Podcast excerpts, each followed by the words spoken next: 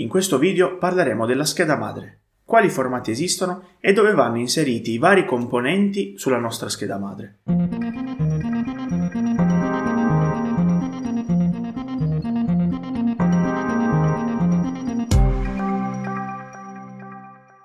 Ora che abbiamo conosciuto i principali componenti del nostro computer a grandi linee abbiamo visto come funzionano, dobbiamo capire anche come inserirli sulla scheda madre. Prima di tutto, cos'è la scheda madre? La scheda madre non è altro che una piastra su cui è stampato un circuito. Come avete potuto già intuire, la scheda madre serve per far comunicare tra di loro tutti i componenti del computer. Quindi non scheda madre, no computer. Ci sono diversi formati di grandezza di schede madri e si differenziano per lo più dal numero di slot o di alloggiamenti che sono presenti su di essa. I formati più presenti sul mercato ad oggi, e come potete notare anche dall'immagine, sono il formato ATX, il formato micro ATX, il formato Mini ATX, Nano ATX e Pico ATX. Le schede madri poi si differenziano per socket e chipset. Il socket è lo slot dove viene inserita la CPU, mentre il chipset possiamo chiamarlo l'intermediario che fa comunicare tra di loro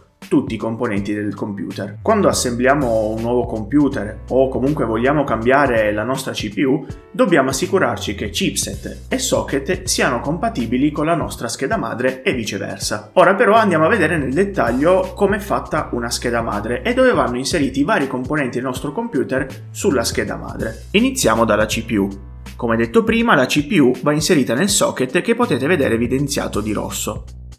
Dopodiché abbiamo poi i fori per montare il nostro dissipatore sulla CPU, che permette a quest'ultima di non surriscaldarsi. Al lato della CPU troviamo gli slot per le memorie RAM, chiamati anche socket DIMM. Le RAM vanno montate seguendo uno schema ben preciso, che è possibile conoscere leggendo il manuale delle istruzioni.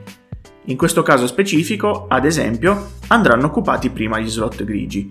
Quindi, mettiamo caso abbiamo due banchi di RAM, Partendo da sinistra ne inseriremo una nel secondo slot e l'altra nel quarto.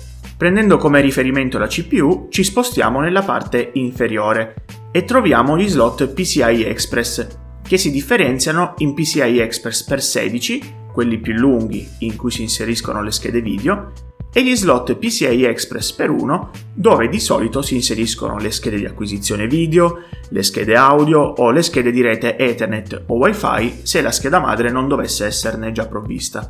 Subito sotto gli slot PCI Express abbiamo in questo caso due slot M.2 che servono per i nuovi formati di SSD.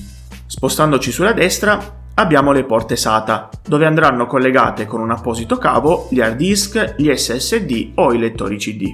Sulla sinistra delle porte PCI Express abbiamo una batteria, chiamata batteria tampone. Questa batteria si mette in funzione quando noi spegniamo il computer e permette alla scheda madre di tenere memorizzate tutte le impostazioni di cui ha bisogno per avviare correttamente il nostro computer.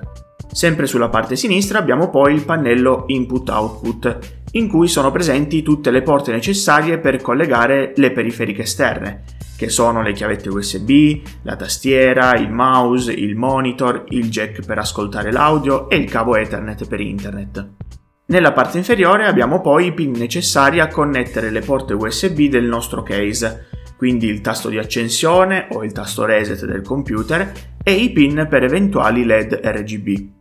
Come ultimi abbiamo i connettori di alimentazione, che servono per appunto alimentare con la corrente il tutto, e sono principalmente due. Uno da 20 o 24 pin, di solito è situato a fianco alle RAM e serve per alimentare la scheda madre, e un altro più in alto, da 4 o 8 pin, che serve per alimentare la CPU.